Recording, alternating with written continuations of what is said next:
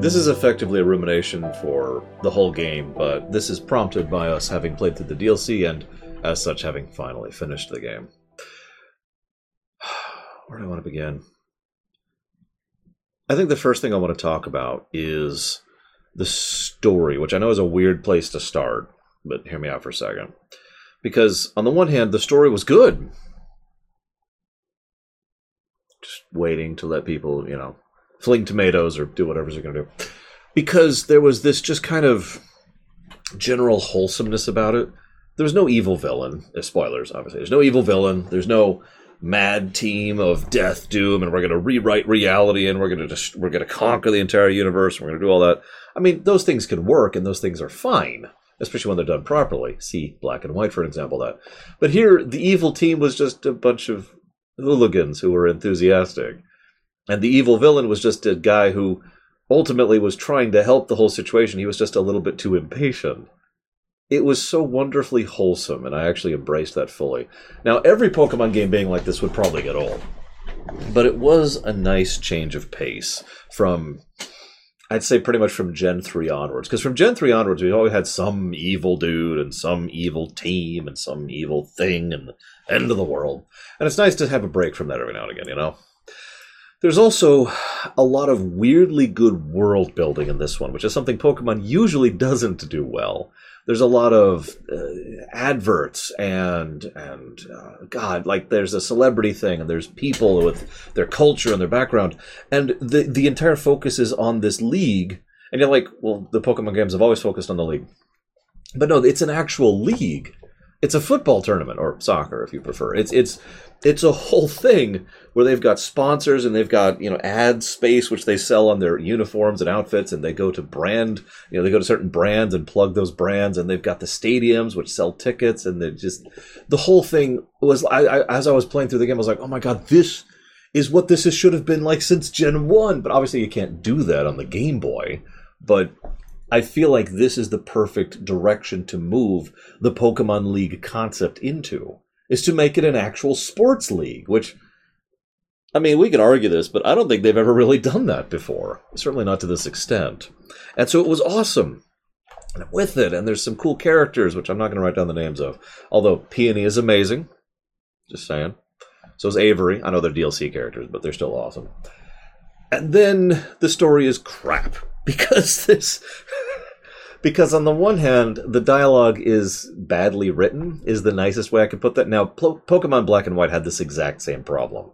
Both games have a extensive uh, empty text problem, where there's huge chunks of dialogue where they're not actually saying anything. You know, there's blah blah blah blah blah blah blah blah blah, but no information is being conveyed and they have a problem with repetition where they just it's like hey we should go here. Oh we should go here. Oh we should go here. In some cases it gets really extreme. Now this is something of a pokemon staple as is obvious since i just mentioned it for pokemon black and white but it is still a problem and it is still a huge one. There's also a lot of stupidity for lack of a better way to put it in the story. It feels almost cartoonish in terms of its plot if you could even call it that and there's too many elements where I'm just like, really? This is where you're going at? So, good characters and world building, bad plot, and uh, bad dialogue. And that is Pokemon Sword and Shield in a nutshell. One of the things, if I'm, I'm going to digress for a moment here while I stretch my back out because my back hurts, is the fact that too many people seem to think in terms of binary when it comes to video games or movies and shows, but video games especially. Um, just a few days ago, someone was like, "What's what's your favorite Final Fantasies in order?" And I was like, "Well, I can't answer that, and I can't." And they're like, "But it's such a simple question." But it's not. Which my favorite Final Fantasies are in order of story versus which my final, favorite Final Fantasies are in terms of gameplay are completely different lists. And they it changes the dynamic substantially. And then you say, well, just take both into account. Well, at that point, I mean, that's just a judgment call, isn't it? And honestly, when it comes to a favorite, gameplay is probably going to trump out story. I know it sounds weird coming from me, but it's true. Because good gameplay makes you want to replay the game, whereas good story gives you good reason to replay the game. I know that sounds like the same thing, but I, I imagine some of you understand what I mean by that, right? Anyways, all of this is just trying to get across the point that it's more complicated than just good or bad, right? You can't just do this or this. It, it that's way too dismissive. This is one of the reasons I use the system I do when it comes to reviewing. Games like Pokemon Shield, we've encountered several of these, but games like Pokemon Sword and Shield are games that have quite a few positives and quite a few negatives side by side. So if you ask me, is the story any good? I would say yes and no, or more accurately, yes in these parts and no in these parts. And it's the same thing with the gameplay side of things to once again directly compare this game to Black and White 1. Black and White 1 was beautifully designed, and I gushed about that. I love the encounters, I love the gems, I love the specific mons and how they interact with each other, and the, the tactics and strategy involved was phenomenal. Brilliantly designed. But the gameplay sucked. Now, let me try to explain this a little bit. Because Pokemon Black and White, almost all of its gameplay negatives, and it had quite a few, were all down to the same basic problems. It being an older game that hadn't really decided to modernize in terms of features, most notably quality of life features.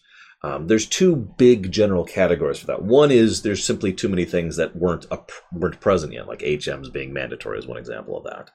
Um, another is the seconds in minutes problem. Now, I've tried to, co- I've, I keep trying to come up with another way to phrase that, but seconds in minutes is the best I've come up with. Let me explain what I mean by that let's say you're playing a uh, like like a, a, a loot 'em up, right? It, it, a game. It doesn't matter the type. A game where the whole point is to loot lots. You know, you're getting tons and tons of stuff constantly. Okay, with me? Now let's imagine for a moment that as you're playing that game, the act of looting takes a solid second, as in just okay, and then okay, and then you loot like this, right? This is the seconds and minutes concept in a nutshell. Every minute has several seconds, which are pure padding, which turn it from a minute into more like five minutes or three minutes or whatever, depending on the specific amount of padding. This usually in gameplay, it's almost always about animations or how long certain actions take.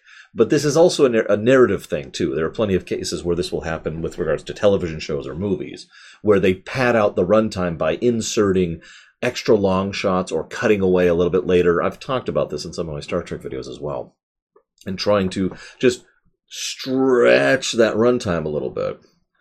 So Pokemon Black and White had the seconds and minutes problem everywhere, just like most of the old ones do. For an example of that, just think about what it takes to use Surf. Okay, you go up to the thing, you stop, you probably go boom because you bump into it. You go up to the water, you hit A.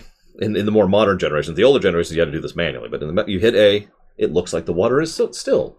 You could probably use Surf here. Would you like to use Surf here? Yes.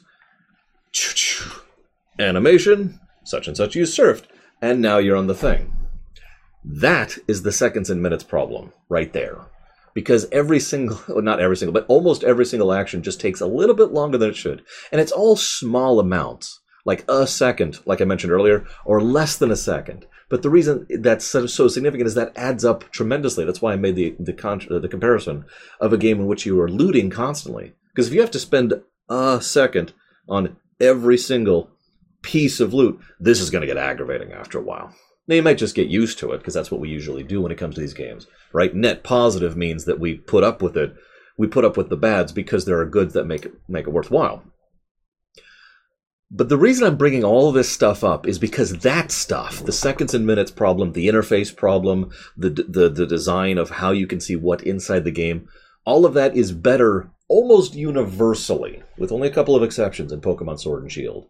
This game might be the smoothest Pokemon game I've ever played, and just it's just a treat to play because none of that delay is there. Well, very very little. Excuse me, there are a couple exceptions still, but most of that delay is gone. Most of those other little side things are gone. Most of the actual aggravation gone. It's just smooth. And you could see why I'm having trouble quantifying this. I'm sure someone who is substantially smarter than me and actually understands game design better than me could tell you a better word here other than the method of gameplay. This feels like kind of an interface thing if I were to put a word onto it. There's a bit of UI stuff as well, but mostly interface design. Because the interface design of this game and the, and the mechanical design of this game is brilliant. Its core content sucks though. You see the problem because because uh, and this is how black and white is superior to this one again to compare the two directly. Black and white had great content and bad interface design. This game has crap content and beautiful interface design. Can we just like modders? Is that a thing? No. Really, that much? Okay, never mind. But you get the idea. I would love that. I would. I'm really hoping that we'll get some developments to have actually good content in the future. Let me name one example of something that is. And this is just such a minor thing, but it's so irritating. The X share just shares across your whole party mandatorily. Now that's the problem. You can't turn it off, and there's so many reasons you'd want to. Maybe you want to be doing a low level challenge. Maybe you don't want to be over leveling everything. This game is already really easy, especially by Pokemon standards. I think the only one that's easier than this one is ORAS, uh, Omega Red, uh, Alpha Sapphire, which is way too easy of a game. Um, this is yeah, so this is probably the second easiest Pokemon I've ever played, and it's just constantly being over leveled doesn't help that being able to challenge yourself is something that probably should be in your toolkit, and just having a frickin' toggle to turn that off would have solved so much of this. But instead, it's always on. Why? The encounter design is nowhere near as tight. The specific enemy design is kind of lackluster, and some of the move design is just whatever. And this is ignoring the whole removing the national dex thing, which.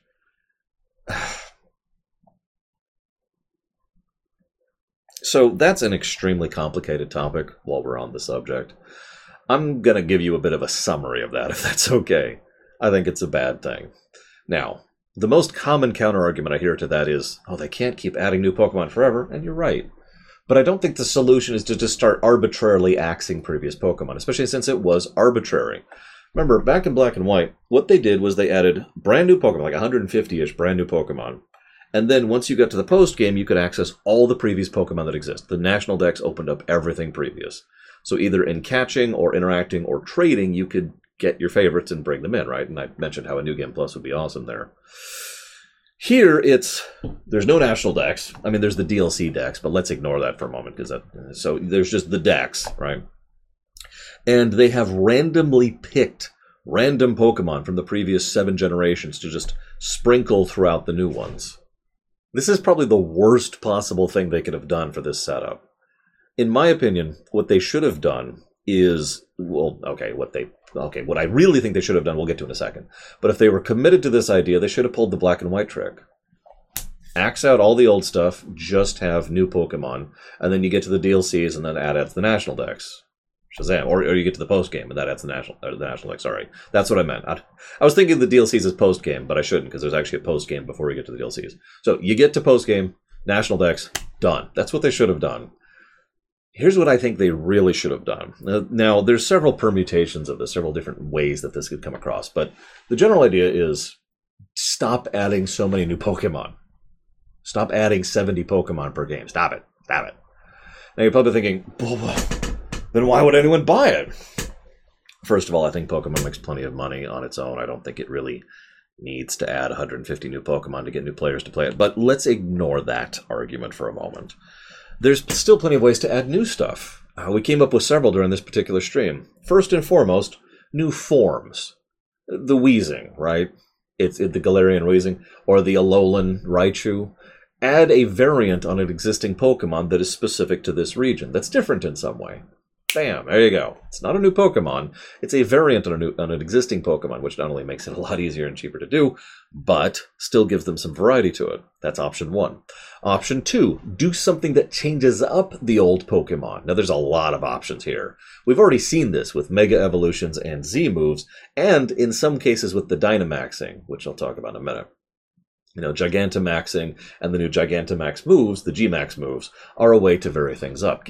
But there's also other things they could do. For, so, one of the ideas I was positive by one of my viewers, who's awesome, you know who you are if you're watching this, was maybe they should just axe the crap Pokemon. Now, there's a lot of problems with that, but the biggest one is how do you design the crap Pokemon? At that point, you're just arbitrarily picking again, right? A much better idea, I think, would be to take the, the crap Pokemon and add something to them. Now, there's two options here. Actually, there's like 50 options, but there's two options I haven't already discussed. Option one is give them a new evolution. So while this is technically adding new Pokemon, ultimately what you're doing is you're adding a new branch or a new fork to a previously existing one. And there are lots of older Pokemon that don't have evolutions that ones could be added to them. And there you go. So we're going to Arceus land, whatever. I guess that's Sinnoh, but you know, you're going through Arceus in Sinnoh. It's like, okay. And then you encounter a, oh, it's a really crap Pokemon, um, a Dunsparce, and it turns into Dunstab. I, this is a dumb idea, but I just came up with it off the of it. Gets a new evolution, and the new evolution gives it additional type and maybe some kind of ability that makes it more unique, and that changes it up. And there you go, bam, done. Now that is technically a new Pokemon, but you can see see how by branching off of and developing existing ones, that can flesh it out. Now you're probably thinking, well, if you just add evolutions to old ones, that's a finite pool, and you're right. Adding new forms and adding new evolutions is kind of a finite pool thing. Eventually, you're going to run out of old Pokemon to touch on, which is why we also mess with their setup, change them around a bit in terms of their balance. Now, there's a lot of ways to do that. Abilities, uh, the nature of changing their types around. This is something they've done already, by the way. Changing uh, how their stats are distributed. You know, little things like that. But here's the biggest one, and this is one that I think they should really lean into. Start adding signature moves. This is my personal favorite answer to the new Pokemon problem because it doesn't add any new Pokemon at all. All it does is take existing Pokemon and add something new to them to make them new and different without actually adding a new Mon to the entry. Let's go back to Dunsparce, or actually Luvdisc is a perfect example here. Let's go back to Luvdisc. Give Luvdisc an, an, a signature ability that drastically reduces all five stats of a um, a same gendered uh, Pokemon opponent, or drastically increases all five stats or, or whatever of a same of a opposite gendered local or something like that, right? I mean, maybe leave gender out of it, but point being, you can. I just realized how that sounds. Point being, because I was thinking something like Charm is where that comes from. You can add a signature move, and all of a sudden, Luvdisc has a purpose. All of a sudden, Luvdisc is something that's not a crap Pokemon, but instead is something that has a new move set which you can use and change about how it's going to be used in the meta and blah blah blah blah blah, right? And that's the big one. Now there's something else they could do and they I really can't believe they haven't done this so far. They keep playing with this idea and it aggravates the hell out of me because they need to go full hog with this in my opinion. Really go into duel battles. Now they've played around with other stuff. Triple battles are cool. I like triple battles. Rotation battles, those are cool. Um, but dual battles, I think, are really where it sits because dual battles suddenly open up a wonderful thing, and that thing is the possibility of combos. Adding the possibility of comboing abilities and Pokemon and items that are held and moves across more than one Pokemon, it, it it more than increases the amount of tactical options exponentially more than exponentially increases it. It's insane how much additional that adds. And tons and tons and tons of gamers, myself included, admittedly, get into that kind of build gameplay. Where you know what I'm talking about, right? What kind of build you're going to use? Ah, well, I was thinking of this talent and this talent, and that'll give me this ability, which I can use to grab this piece of armor, which also synchronizes and you know synergizing, right? And coming up with combos and coming up. We've seen this since FF7 with the materia system. Never mind like Magic the Gathering, or Guild Wars 1 or whatever. There's dozens of examples of build gameplay. And Pokemon already has build gameplay. But adding combo battles, adding two man battles as like the main thing. So pretty much every battle is two battles. All of a sudden that's something you have to take into account constantly. And, uh, and what's really funny is Pokemon already supports this. There's already tons of abilities that are junk or literally useless unless there's a second Pokemon in the combat that they're fighting alongside, unless they have a partner. But making that the norm suddenly makes those not only the kind of things that you pull out for the occasional duel battle or uh, duel tournament, but now it becomes something that you just have and you can build your team around. I think that would be awesome. And I think that plus the signature move thing would be the best overall way to to deal with the Pokemon problem going forward. Keep the old dex, but change it up. Add mutators, right?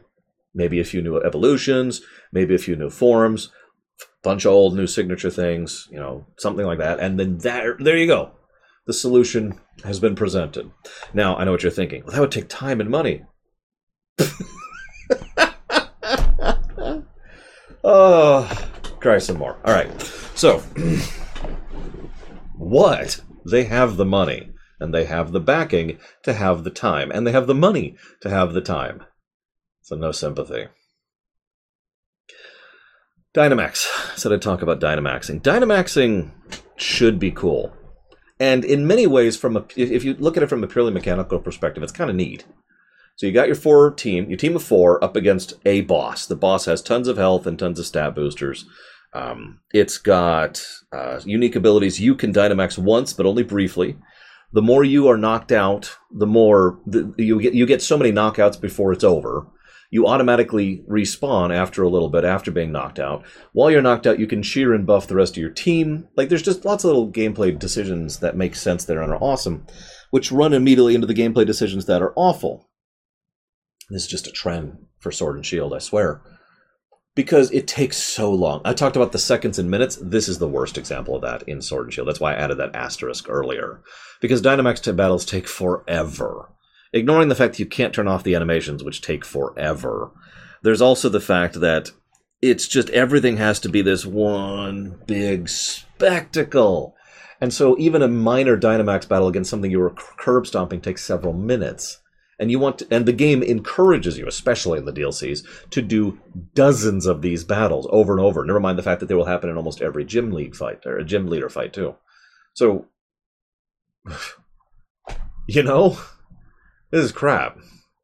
It is something that could be great. And uh, once again, the answer here is actually pretty easy. There are a lot of individual things they could do to smooth this out, like maybe get rid of the HP barrier problem. But for those of you not aware, HP barrier is when a boss, this is almost always as a boss, can't go down a certain part of health until it does something. Usually like a cutscene or a special ability or whatever, but its health is locked at a certain value. So if you hit it, like let's say made up numbers, let's say a boss has 100 health and you hit it for 150, it'll take 30 damage and just sit there at 70 health, even though you hit it for more than enough to kill it plus some, because it has to do this little cutscene, right? Now, HP barriers can be used properly, but I tend to hate it as a concept because, generally speaking, if you can one shot a boss, you probably should be allowed to, my opinion. And if it's a problem, then you should probably design your difficulty curve and your power progression curves better. Anyways, so get rid of the HP barrier, sure, but that's that's a quick and dirty fix. The real fix is make the animations play at the same time. Rather than slowly panning the camera and then having this person do this thing and then having the, the health go down and having the reaction, just have everyone's attacks basically happening all at the same time. Now, there are some things that would have to be solved for that, the camera being the biggest one, but there are ways to make that work. And it would more or less literally cut down the time of Dynamax battles by almost 70% ish. That's obviously an estimate. This this this feels like such an easy solution. I cannot believe that this is the way it is. But of course, I should move on. Um, I suppose I should talk about the uh, the the max raid area, which is awesome. That's in the Tundra DLC specifically. That's pretty cool, even though it's Dynamax battles over and over, which is really irritating. At least there's no HP barriers, so that's suddenly not a problem. And you you t- team up with three other players. You get a random uh, rental Pokemon. You go you go to an area, fight a new Pokemon. If you catch it, you can swap your existing Pokemon with the new one you just caught, and now you have the new one. And they, then you go on to the next thing, and you can encounter berries and, and people and all that until you get to the end where there's a legendary which you catch. It sounds simple, and that's because it is, but it's a great mix to the formula, and it's a lot of fun, and it's something I kind of wish I could do more of. Um, so that's a good use of the Dynamax thing. And the fact that they get rid of the HP barriers just makes it even more smooth this is probably a good time to talk about, uh, I suppose, the wild areas. Now, this is theory, but this is theory that I am 100% convinced of. I think the wild areas were a prototype for the Isle of Armor, which is a prototype for Arceus, the game that, as of this recording, is not out yet and won't be out for over a year. The wild areas in the base Pokemon game were good, but also bad. I know, I keep saying that. What do you want from me? Life is nuanced, okay? Uh, there's, it's fun just roaming around and, and exploring and that's where and you could see the pokemon randomly on the field and you can and each zone is specially specially called across and there's the watts a new currency which you get by doing stuff around there and i don't know the whole thing was just kind of cool then isle of armor shows up and is is that but better in every way. I spent, I think, a, the first five hours of our DLC stream was just me roaming the Isle of Armor, having fun. five hours, a full stream block, just having fun. Not not even advancing the plot at all. Just oh, what's that? And oh, what's that? And oh, is that a Wailord? I should head over here and do this. And oh, what's this thing over here? And just enjoying the experience because it felt like they actually took the wild area idea and really polished it some more. The layout of the Isle of Armor is substantially superior to the wild area area. Um, so the layout is substantially better designed. The rewards are better designed. The the, the layout uh, in terms of item distribution is more interesting. The Pokemon distribution is more interesting. The scaling of it is better designed. And just uh, blah, blah, blah, the whole thing was better done visually, design wise, and uh, reward wise. All every every every step of that loop was something that was superior. And I am hopeful, fingers crossed, that this will then be taken and either be as good or be improved over an Arceus. Now, the Isle of Armor didn't exactly have great story, and the uh, and the uh, Tundra had terrifying story. I, I, mean, it stopped being a joke. Like initially, I was joking about uh, Calyrex or whatever his name is, the, the legendary, who was mind controlling Peony to use him as a flesh puppet. And then it stopped being a joke about halfway through, and it really was just what is wrong with you? it became part of the Pokemon's character arc that he was starting to realize that he shouldn't, you know, that, that he shouldn't look down on people and shouldn't just use people against their will by mind controlling them. Anyways, just what? Um, but uh, so I talked about Dynamaxing. I talked about the, the, good and the bad. I talked about the comparison the core and the mechanic. I talked about the dual thing, which I really hope they have more dual combat in the future. The ability stuff, the armor, uh, the Arceus beta thing. I think that's actually it. I think that's everything I had to discuss. I enjoyed this game probably more than I should. It's interesting. It really is legitimately interesting going directly from Pokemon Black and White into Pokemon Sword and Shield. I know this this video is probably going to get a lot of hackles because I've been very positive about a game that I know many people hate, but just the joy of playing it is is the easiest answer of why I can answer why. The story was just lighthearted, wonderful fluff, and the gameplay is so smooth, and the the the, the mechanics and construct of the interface and the playstyle are marvelous. I, I can't I can't describe it without going down into a full detailed list, and you don't want to hear that'll just get oh, so to say. One of the things you can do is while you're in the menu, you can just hit the right mouth right button, right shoulder button, which immediately takes you to the save screen, which takes only a few seconds to save. And I could just give you a list of things like that to explain part of what I'm talking about. There's just all sorts of stuff like that. And I adore it. And I really wish that the core content had been good enough to make this into my favorite Pokemon game, which it would be if it managed. Again, between these two, these are probably my favorites, just for completely separate reasons. Looking forward to all those comments. oh, God. I'll see you next time.